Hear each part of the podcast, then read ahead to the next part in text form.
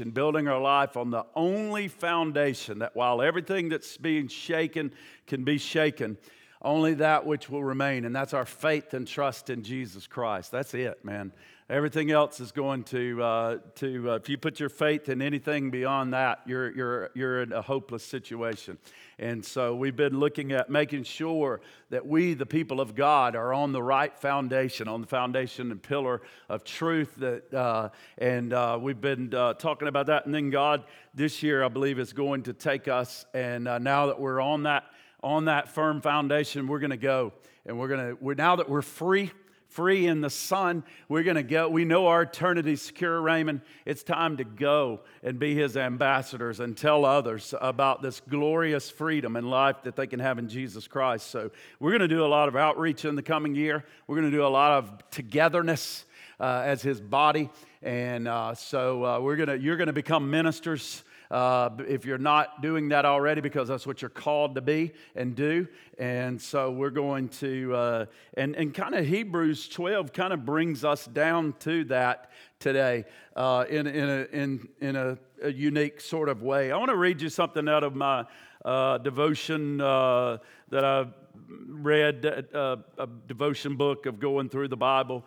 And this is out of Hebrews 13. I want to read you a part of it because it kind of is going to set the stage for the message today in Hebrews chapter 13. And it says this, the title of the message today is Never Abandoned. Never Abandoned. And that's a great promise. We said the Hebrew people at this time, the believers, the Judaizers, the people, the Jews that had come to faith in Jesus at this time, that this letter is being written because many of them are coming under persecution, and they have decided it's better to go back to the old system. And so they're thinking maybe it was better back there with Moses and the law and all of these things. And so all of a sudden they're looking back thinking maybe I should go back to this. And God puts the pen into the writer of a hand, and He says, nope, what's going to stop this is going to be that we're going to give you the revelation of Christ. And we don't see any other book like this book. In all the Word of God, I think you read a lot of books, but this book is so unique in the fact that from page after page is just simply the revelation of Jesus. I mean, you just see more of Christ, more of Christ, more of Christ, more of Christ. And that's what we've seen in these pages. So how is the writer going to end it today? If the Holy Spirit has been kind of the attorney that's been there with us, the hearer, presenting the argument and the case about Christ is better than all these other things, and then going back, then how is he going to close out the argument? He's got to close it out succinct to the way the whole book has been. He's got to close it out with a solid, good, strong case. And he does that today. And so let me read this of what it says in this devotion, and then we'll get started. But it says this: anything can happen before the year ends. You may meet your mate. You may get pregnant. You may graduate, start a new career, or move. You may have your first job interview. You may become an empty nester or attend your child's wedding or have your first grandchild. You may start attending a new church, or you may start a new walk with God. The bad stuff can come just as fast. You may get a divorce. You may have a miscarriage. You may deal with a foreclosure. You may get fired. The doctor may say to you that you have cancer. Your child may become an atheist. You may experience the death of a spouse, a child, a parent, a close friend. Nothing seems to be concrete or forever. And for all the change that happens in our lives, Hebrews 13 reminds us that despite change, there is one who does not change. He hath said, I will never leave you nor forsake you, so that we may boldly say, the Lord is my helper, and I will not fear what man shall do for me. Hebrews 13, 5 through 6. There is a tribe, he says, in South America that has an initiation rite for their young men when they turn 12 years old. One of the things they do is take them into the deepest part of the jungle leave them there all night by themselves. It was their own father who had to lead them and leave them for their dreaded night alone. The boy would sit in fear all night listening to the ghoulish sounds of the forest. When the sun finally rose the next morning, the boy would look just a few feet away and see that his father had been sitting there the entire time. He just didn't know it. The boy would ask, "Have you been there all night?" To which the father would reply, "Of course I was there all night. Do you think I would leave you alone? Do you think that I would have ever left you in this place alone?" And God says the same thing that this South American father says. God says, "I will never leave you and I will never forsake you." And we're going to look at this amazing close of this book today and just see what great promise God has given us in His Word. And if God has given us such a promise, then how should we go on living and responding? So, Father, speak to our hearts today, God, and change our lives, God. I love that story that Tim Delena gives us in that chapter right there, God, where he says that this Father, God, in South Africa, America, took this young man, this young boy out to help him to grow up and to grow.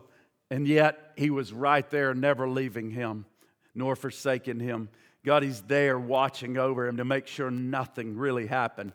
But God, the boy is there, God, growing in character, in knowledge, in wisdom. And he comes out of that story knowing that no matter what, that father would never let anything happen to him. And God, we are going through a world, a testing, a shaking, and so many things in this earth. But we have a God who now, through this entire book, has shown us what He has done in giving His Son as a ransom for us, God, and arresting death for us, and letting our life begin in Him, and how He'll never leave us nor forsake us, God. And so, Lord, speak to us today through this book, and Lord, change our lives, make our foundation strong, and so that we're able to stand, God, in the coming days. And God, if we can just get this truth into our hearts and into our minds and into our spirits, God, that You'll never leave us nor forsake us, God. If we can just get that etched into our life, God, and believe it with all of our hearts, God,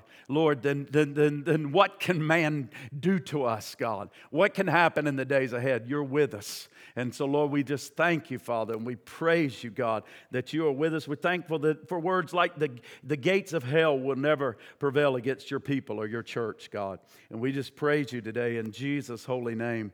Amen. Hebrews 13, never abandoned. Now, there's a couple of scriptures that I want to start out with, and we're going to kind of do something like we do with kids when we take them on a trip. What do we do when we take kids on a trip? Sometimes so that they can understand where we're going, a family on vacation, we'll get them in the car and we'll tell them, we'll show them maybe, like I know when we flew to Israel, man. When we flew to Israel and I got that little, in front of me, that little TV screen, and you could pull up the satellite or the map, and when we're just starting on the journey, I could take the plane and show all the way over there to that beautiful city in Jerusalem we're going to, and I can see the destination of where that plane's going to fly. And then if I want to zero in, I can see all the points that it's going to take us to get there, where we're going to have to stop and where we're going to lay over and all that good stuff. So it helps sometimes seeing the end from the beginning and kind of seeing the end and then backtracking to where we're going to have to go, you know, and that way maybe I don't ask so many questions to Jerry and others like, or my dad, are we there yet? Are we there yet? Are we there yet? You know, like we do in the car. And so that's kind of what we're going to do today is we're going to go all the way to the end of the book of Hebrews, and we're going to come back to the first chapter, or all the way to the end of chapter 13, and then we're going to show you where we're going, and then we're going to come back and show you chapters 1, or verses 1, 2, 3 to 6, and kind of show you where we're going to wind up. But I do want to read you a few scriptures at first, and they're up on the screen, and here we go. The first scripture I want to show you today where we're going to come back to is let brotherly love continue. That's what the writer's going to bring us back to here. He says, let brotherly love continue. And I'll talk more about that when we get there, but that word brotherly love, come on, who knows the city of brotherly love? Philadelphia. Come on, study your history. Philadelphia. Which church in Revelation's the good church? Philadelphia, right? Not Philadelphia that we know, but Philadelphia way over across the other part of the world. But that's the kind of love we're talking about here. There's lots of different types of love in the Bible that we talk about. Eros, we talk about agapeo, we talk about all that. But we're talking about a sincere brotherly love that is so vital here in these passages of Scripture. Then look at verse 5. He says, "For he himself said, I will never leave you nor forsake you." And we're going to find out something that is so unique about that word right there that cannot be translated in the English very well, and it's going to blow your mind what's there inside of that in the Greek. Now go to the other couple of scriptures here. Verse 13, chapter 13, verse 10, it says, "We have an altar from which those who serve the tabernacle have no right to eat." Why would you want to leave? Why would you want to leave Christianity and go back to the old covenant? Why would you want to do this? Why would you want to go back there when you've come into the glorious liberty in Christ? He's saying to the Hebrews, don't do it, man. Stay with Christ. Stay with Christ. He's your inheritance. He's the real deal. He's the type. He's not the type and shadow. He's the revelation of it all. He's the real deal. Don't leave and go back to this old system. That was great and glorious, but this is what was to come. It's here. And this is what you want to hang on to. And then verse 20, he says, "The God of peace who brought up our Lord from the dead, the great shepherd of the sheep, through the blood of," and I want you to catch those words, "the everlasting covenant." The everlasting covenant. Now, when we go back, and that's what we just sung about. God's pledge to give us eternal salvation. God's pledge to give us an inheritance. Come on, it's not just all of these other things that were, like we said, the types and shadows that you had to work and earn. Now God has taken care of that for us. Now His Christ has come, and He has been triumphant, and He has obtained salvation. That's not just temporal, that we have to go back to the temple every year and do year after year after year after year, and those sacrifices year after year, and then our conscience immediately when I go out and do something wrong, just right after that, your donkey cuts off in front of me, and on the way back out of the temple here, and now I'm mad at you, and I got road donkey rage or whatever, but now I'm mad, and so I've just messed up already. Well, I got to wait another year, and we'll sacrifice again, but my sins have been atoned for that year, but I got to do it again and again and again and again. But now the eternal covenant has come. Now Christ has come and it's secured us the eternal salvation, eternal peace, eternal joy, eternal inheritance that's here. And that's what he's saying in this closing argument. That's what he's coming down to at the end, is to come down with a strong argument. This Holy Spirit is saying, these Jews that are wanting to go back to the old system, they're frustrated, they're being persecuted, they're going through pain, they're going through all sorts of things, and they're saying maybe it's just better to go back there, maybe it's just better to do what we used to do,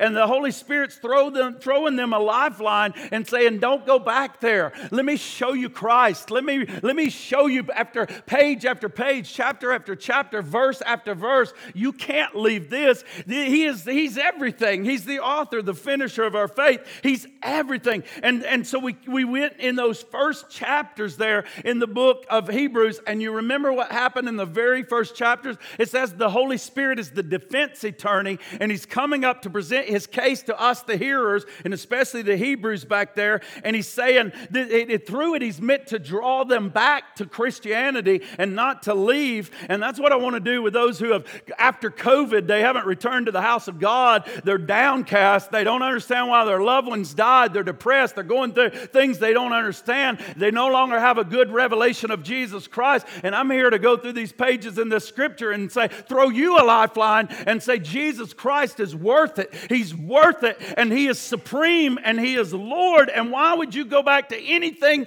other than Him? Stay the course, amen?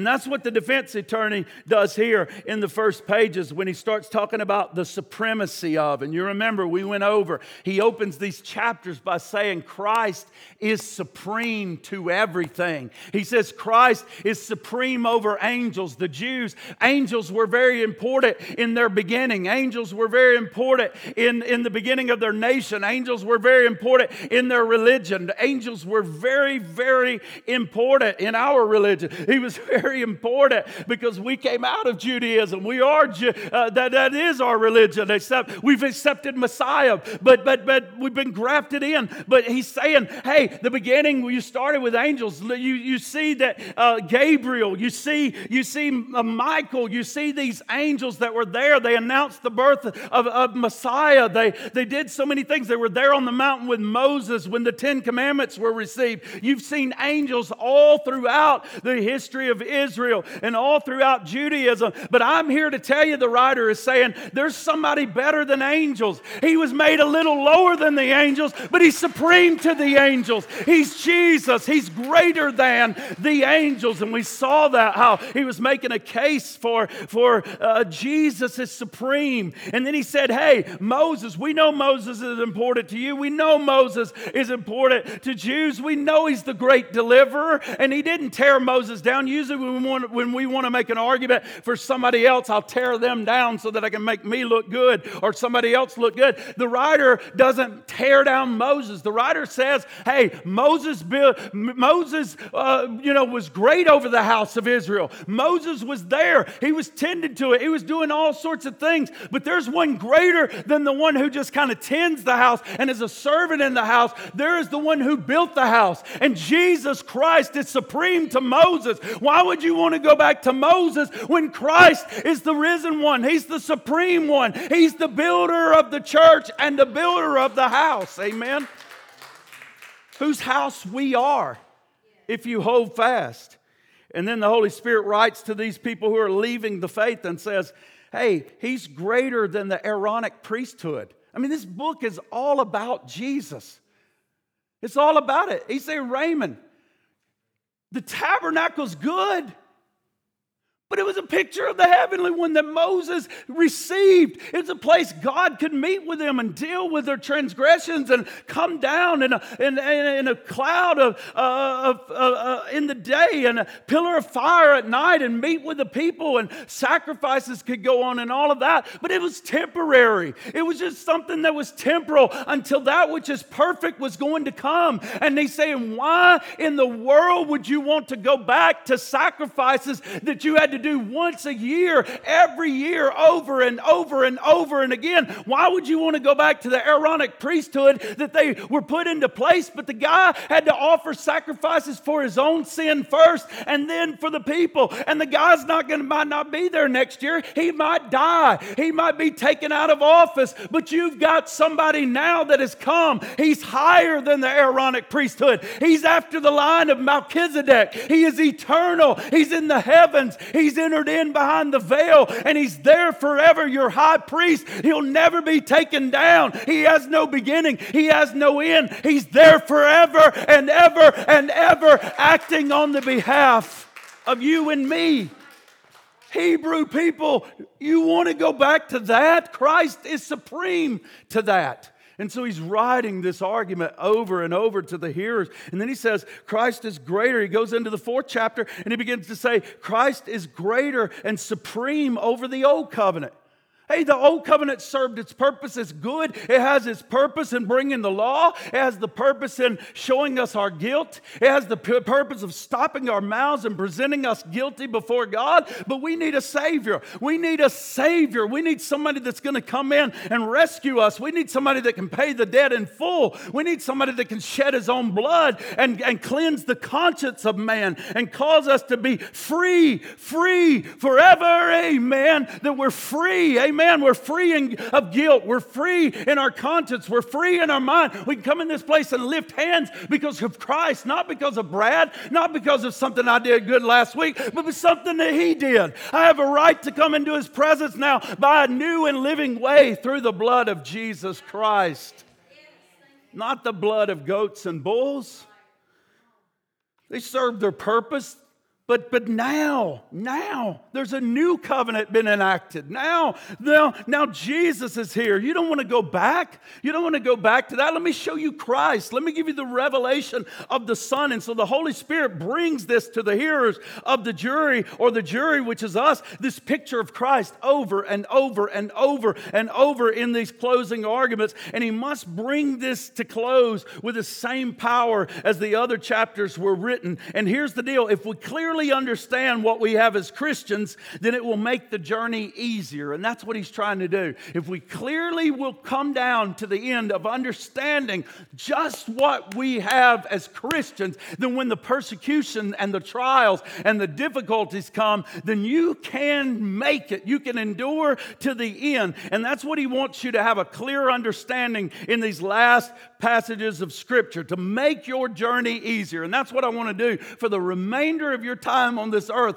I want you to know Christ, and I want the journey to be easier for you because you know exactly what he's obtained for you. You know your inheritance. Last week we said he wants us to persevere. The writer wrote, hey, don't be like Esau who didn't care about his inheritance, but you laying aside every weight that does so easily beset you, run the race with patience, run it to the end. You got a cloud of witnesses that are around you. You just fixing your focus and your eyes on Jesus. He was the author of our faith. He's the one who is the example of faith. We looked forward, we looked back, we were warned when we look out to Esau and others, and because we want our faith to end well, and we want our faith to end strong, and it will if you fix it on the one who already obtained it, and that's Jesus Christ, the author and finisher or perfecter. He's the pioneer. Why would we not look to the pioneer of our faith on how to continue on in faith? So that's what we do. And so today we're going to look at verse 20, which we looked at. Now may the God of peace, who brought up our Lord Jesus from the dead, that great shepherd of the sheep, through the blood of the everlasting covenant. And we're going to move backwards from that. And this is an amazing passage of Scripture. What an amazing man, there's just a beautiful, beautiful way right here of ending this. He is saying that this amazing agreement, or this amazing covenant, it's better than the old one, and it will last forever. It will last eternally. And here's what he says. He goes on to say, if you look at the Greek word, it's aneia, Anios. And it means this. That doesn't matter, but here's what matters is what it means. It means to present day in, and it's present with you day in and day out. It's not just you got to reach into the heavens and pull it down. What he's saying here, and the writer is saying here, is this everlasting covenant is with you now because of what Christ has accomplished. It's with you every day. It's with you when you're sitting there in the jungle and you're terrified because you don't know that your Father's really there, but he's really there. It's there with you when you've had the bad day. It's there with you when you're on the mountain and you've had the good day. The Bible is saying right here, because of what Christ has obtained for you, what Jesus has done, this great shepherd of the sheep, he laying down his life, picking his life back up again, shedding his blood. That's a blood that cries out far better than the blood of Abel. It's obtained far more than that for us. And it is the blood of the eternal and everlasting covenant. And it is present with you day in and day out. In other words, now I have his presence here. I have his mercy here. I mean, if everybody in this room needed the mercy of God today, and all of you got the mercy of God, and I'm sitting there with my head down thinking, man, dog, everybody here got mercy there. It's depleted. No, the mercy of God can never be depleted now. It continues to flow because of what Christ has done for us. There is grace available. There's mercy available. There's power available. There's presence available now because of Jesus Christ. Amen? Hallelujah. And so it's with us every single day, in whatever we face, in whatever generation. You know, here's what we do to this young generation. I'm trying to correct myself, because here's what we say. Man, America is hopeless. And then we'll say, it is so gone, so bad. I'm glad I'm going. I'm glad I'm 50. I'm glad I'm 80, because, man, I'm getting out of here. I'd hate to be you young people. And that's what we've done to our young people. Folks, it doesn't matter what he's saying, the writer is saying here. It doesn't matter. In my generation, the grace of God is there. The mercy of God is there. The covenant of God is there. It's all available for you in this generation. It was available in the 50s. It was available in the 60s. It's available in the 70s. It's available in the 80s. It's available in the 90s. It's going to be available when my dad's gone, when I'm gone. It's still there. It doesn't matter if you have a good day or a bad day. God's grace, mercy, love, power, mine, everything is still available. And that ought to give us courage.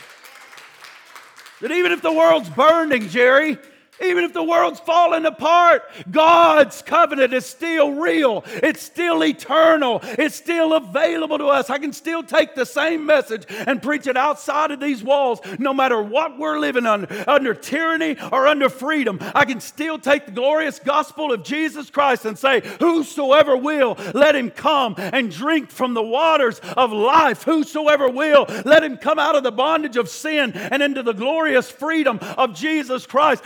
Whosoever will, let them pass from the darkness of death and destruction and come into eternal life. There's always hope in Jesus Christ. Amen?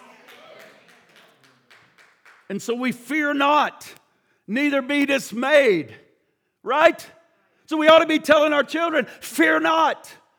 God is with you. Neither be dismayed. There's giants in the land, but you got God. He's got an eternal covenant. He's got eternal promises. He'll never leave you nor forsake you. Hallelujah. Things may change, but this covenant doesn't change. And that's what the writer is trying to come down. And that's why for a year now I've been preaching to you covenant. For a year.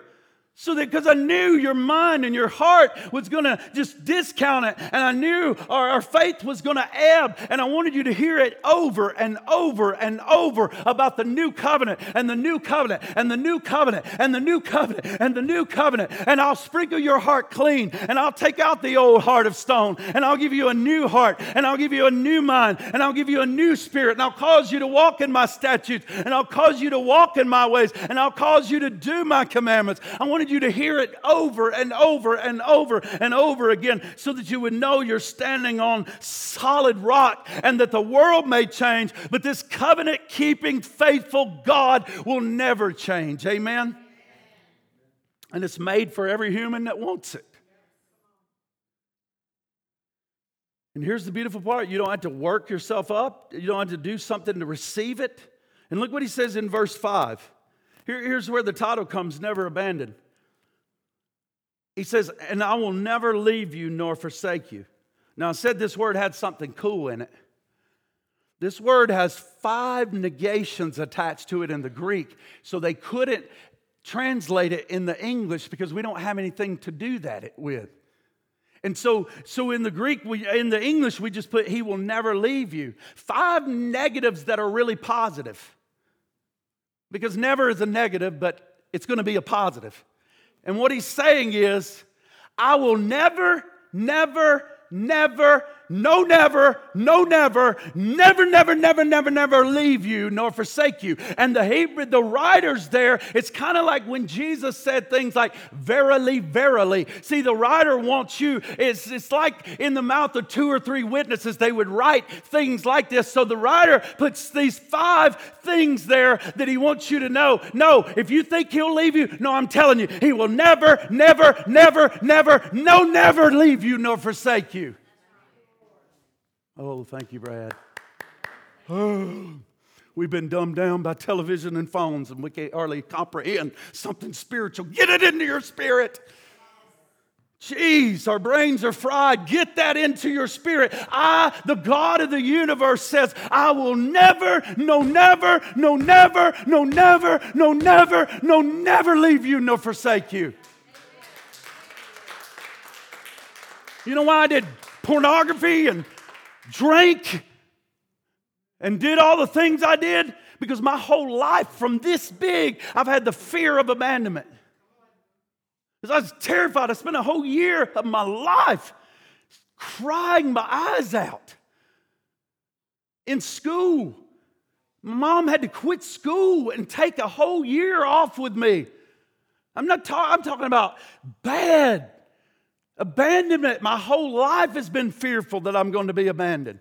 Do you know what this means to me? That's why y'all can sit there with a blank stare. When I know in the day that God came into my life and said, guess what? Your dad will leave you one day. He's going to die. Right? I can't promise you he's not going to die. There'll be a day he'll go out of the world if he lives long enough, and he'll go be with the church. I can't promise you. Maybe you'll outlive your wife. Maybe you won't. But she could die. Your children, you could have to give them up in this world. But here's the thing. I will never leave you, Brad. I'm eternal. I've already died and risen from the dead. I will be with you. I'll be with you like that little guy that's sitting over there shaking and afraid that he's alone. I'm right there beside you. I will never, never, never, no, never, never leave you nor forsake you. Amen?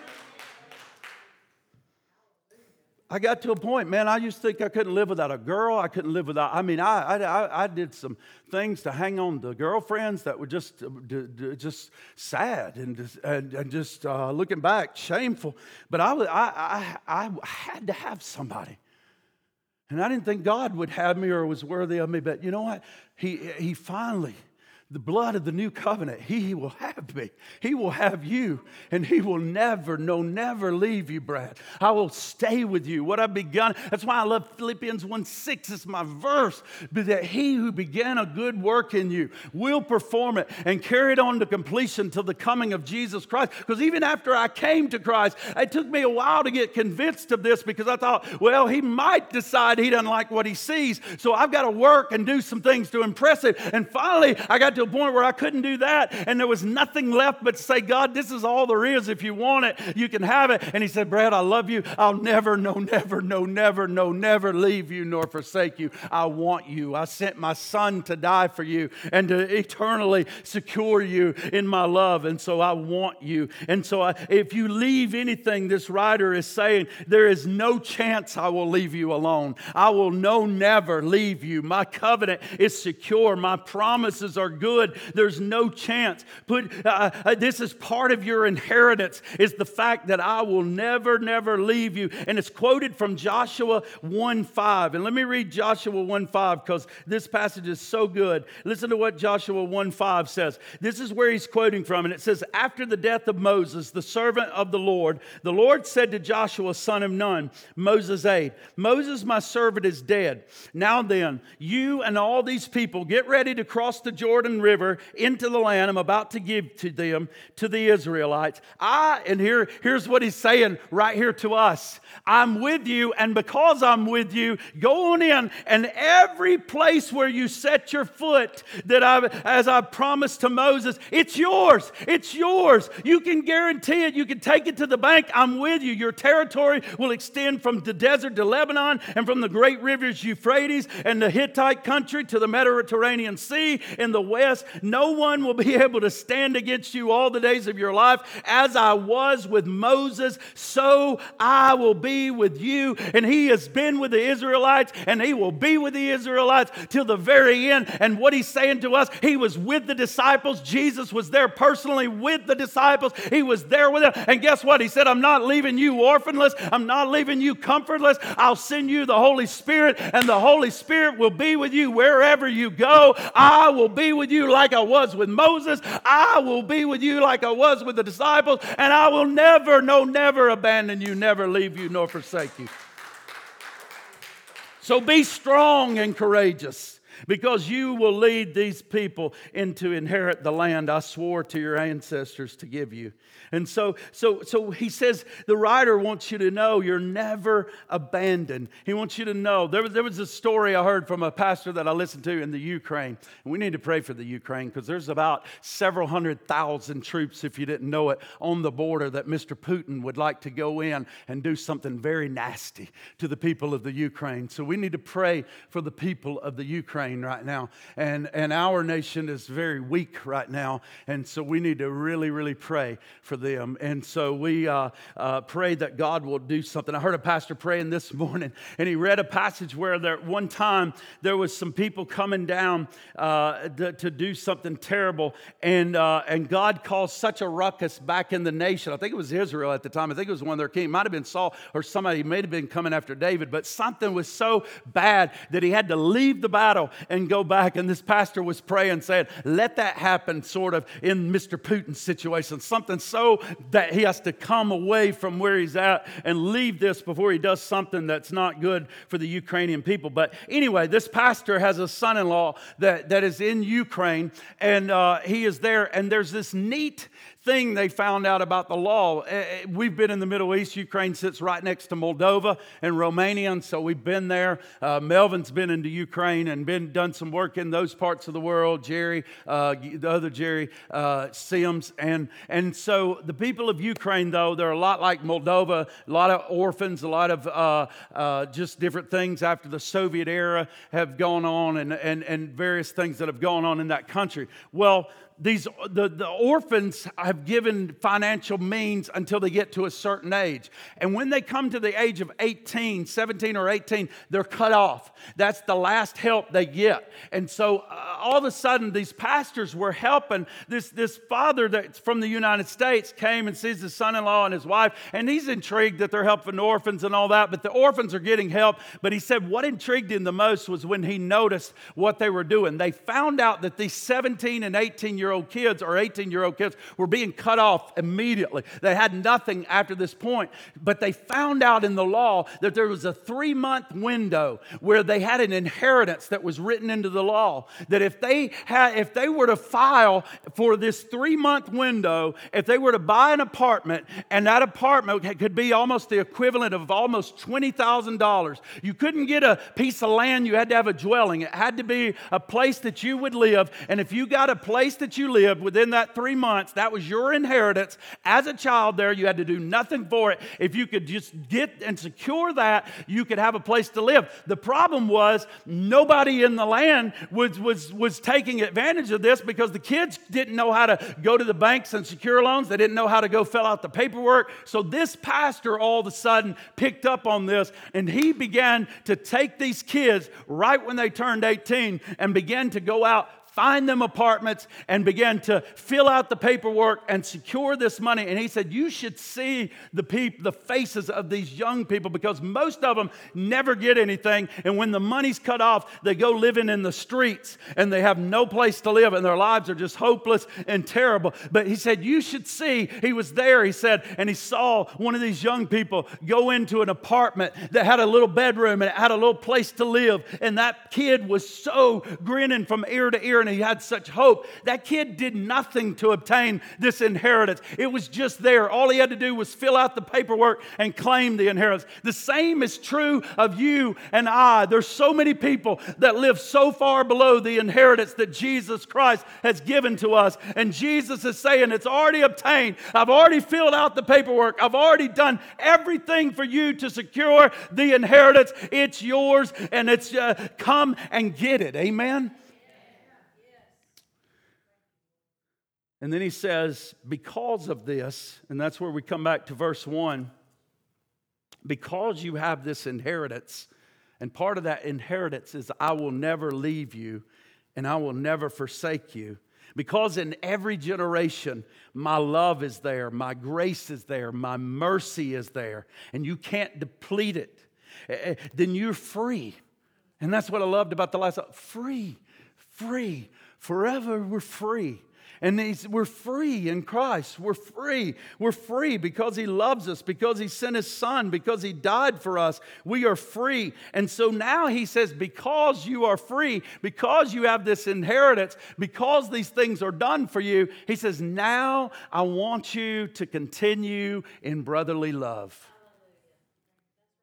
Now that you're on a solid rock, now that you're on a firm foundation, I want you to move in and continue in this brotherly love. I want you to know, because God's with you, then who can be against you? What can you fear? Move into this brotherly love. Continue to look after one another. And that's what we're going to do in the coming years. We're going to get into groups. We're going to get into small groups. We're going to have Bible studies in our homes. We're going to have prayer meetings in our homes. There's no reason if you can't drive here. My son couldn't get off work the other night. He worked late. He said, Dad, I can't get to prayer. I wish I could get to prayer. I can't get to prayer. Cole does that sometimes. But you know what? There's no reason somebody, when they're passing through Fultondale that lives in Fultondale, that there shouldn't be a prayer meeting joined up, linked up with this right here of the 3 or 4 people that can't get here to pray. They can pray there. We can pray here. And we're praying for each other and we're joining together. Amen. And so that's what he's saying. He's saying nobody's holding you back now from ministry. He's saying nobody's holding you back from doing these things. So the practical way that you should continue on doing this brotherly love is, hey, hospitality. Hospitality. Show hospitality now. Hey, look, there were no inns in that day. And the inns that they had, guess what, were full of corruption. You didn't want to stay in an inn. So when a traveler came through that was a Christian, you know what they said? Stay with us. Stay with us in our home. You can. That's what we do when we go on missions trips. We have people that. That's what Christ. That's what, where we stay with those ministries in Israel, man. That's what the what's the name of it? Christ Church. That's what we do there. That's what they do. It's an inn for the Christian. It's hospitality that they roll out there. They're feeding us. They're loving on us. It's a respite. It's a place of rest that they're giving us there. Thank God for it, man. It's a place of rest. It's a place I can go pray. It's a place I can get my batteries recharged. It's a place right there. It's the same when we go to Moldova and Victor, we go to their home. And man, there's a spread. I don't know how much it cost them. But I mean, they brought out the best and they're feeding us food. Raymond, you saw it over in Africa, man. You go into these strangers, but we're brotherly love, brothers and sisters in Jesus Christ. My home is your home. My bed is your bed. My food is your food. And we entertain strangers, right? They're not really major strangers. They're our brothers and sisters in Christ. Immediately, I know these people. I can't even talk to them. I got to have an interpreter, but immediately, man, the love of God, the glow of God, it's just on them all. Same at that place, Christ Church. The presence of God was so in that place, and you're just meeting people. This guy's from Spain. This guy over here is a pastor from such and such, and you just sit down with these people, and they're just hospitable, brotherly love. And he's saying, now that we have all these things in our life secure, now that there's an eternal covenant, man, don't forget the brotherly love between each other. Encourage each other, strengthen each other, be hospitable. You know what? My neighbor last night, we were doing counseling. They didn't know we're doing counseling. We're doing counseling up till 11 o'clock, doing marriage counseling with somebody. A lot of people don't know what pastors do and what they're doing all week long, but it never stops. You never stop. These are people that don't even go to our church, and we're doing counseling for them. And all of a sudden we get a text that comes through, and it's our sweet neighbors, and they're saying, will you go to the back door? And all of a sudden Marcy goes to the back door, and there's this big basket of just goodies and things, and just showing love, man. Do that to your neighbor. Do that to your neighbor. Don't wait on the neighbor to do it. Bake some cookies this Christmas and take them over to the neighbor you don't know. Be hospitable to somebody. Somebody's at the mailbox, say hello to them. Smile at them. Merry Christmas. Hope you have a great day. I mean, just it's time to be hospitable. He says these are practical ways that we can show brotherly love. In verse 2, he says, do it by being hospitable. We're going to learn to be hospitable. We're going to learn to open my homes. Look, I'm not always hospitable by nature. I don't always. There's times I want to go home, shut down, hide myself off. There's time. Marcy's way more hospitable than I am. She has to push me out there at sometimes. And, and say, but we need to be hospitable. We need to be hospitable. We need our homes open. We need our lives open. Some of your ends are closed right here. You don't even smile at anybody. You don't even want to talk to anybody. When somebody comes, you go the other direction. Be hospitable. Open your heart up to somebody. Now that God's grace is here for you always, now that God's peace is here for you always, now that God's forgiveness is here for you always, now that these things are secure, have brotherly love and be hospitable. Amen? And remember those in bonds. Verse 3. This is how he's ending and telling us to do. Remember those who are going through hard times. When you think Jerry goes to Israel 20 and 30 times, sells his truck so he can go. Remember them. Remember these Jews who need to know Jesus. They need to know their own Messiah. They're hated by the world. They're the offscourge of the world. There's poor people over there that need a cup of cold water, bread. They need encouragement. The world hates them. And they need encouragement. Same with the neighbor across here. Same with the people in Moldova. The same with the people in Romania. The same with, remember though, and especially our brothers and sisters who really are in chains and are in bonds over in places where they're actually in prison. Identify those that are going through hard times. And then in verse 4, he says marriage is honorable. And it's kind of really weird that he skips all the way from remembering, be hospitable, remember those that are in chains. And then he says all of a sudden the marriage bed here, it's keep it undefiled and it's honorable. Well, one of the things that he's doing right here is that this time in the first century, celibacy became a big issue. And it was something that was a growing phenomenon. And they began to teach and preach that if you want to be used by God, then you can't get married. And so that was a big problem. And even certain denominations that we know of today begin to move it towards this celibacy. And so he inserts this in here for one reason, not the only reason, but for one reason he's saying is that it's that if you're married, you can be used by God. You don't have to be single. God can use you. God can use all of us. And the writer says that's not the marriage is good and it's honorable, and God can still use somebody that's married. And then lastly in verse 5, and he says, be content. He says, don't be covetous, be content. In other words, don't let business become so all-consuming that you have no time for God, that you have no time for the things of God. And he says that they allow you, they crowd out. He says, now that you have Christ in your life and he's your helper and he never leaves you nor forsakes you, you don't have to worry about material things. You've got God with you. So be content. Be content in the fact that God is with you. He will never leave you nor forsake you. If you need something, he's got it. He'll have it there for you. And if you don't need it, then he's not going to give it to you. And then verse 10 in closing, he says, we have an altar. We have an altar. And listen to what he says, that they that serve the tabernacle have no right to eat from. Now, here's the deal. The yearly sin sacrifice was taken outside the camp. And there's no way they would go outside the camp, because that's where the detestable things went, outside the camp. So they're not going to eat and do anything outside of there. And so they would take the sin sacrifice and they would burn this outside the camp. And it couldn't be eaten. And Jesus here is saying, Jesus stood up later and said these words. He said, unless you eat my flesh and unless you drink my blood, then you have no part of me. And what he's saying is, I am the sacrifice. And you can consume this sacrifice.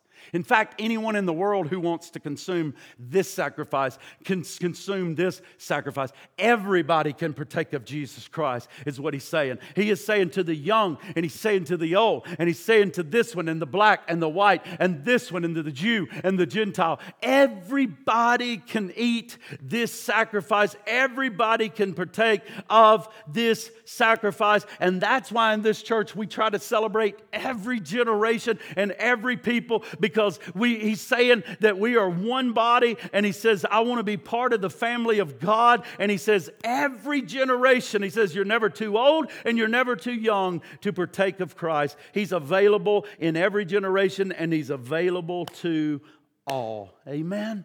What a great, great word. Hallelujah.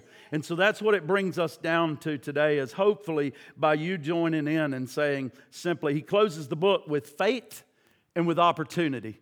Faith and opportunity. Faith in Christ and an opportunity to work the works of God.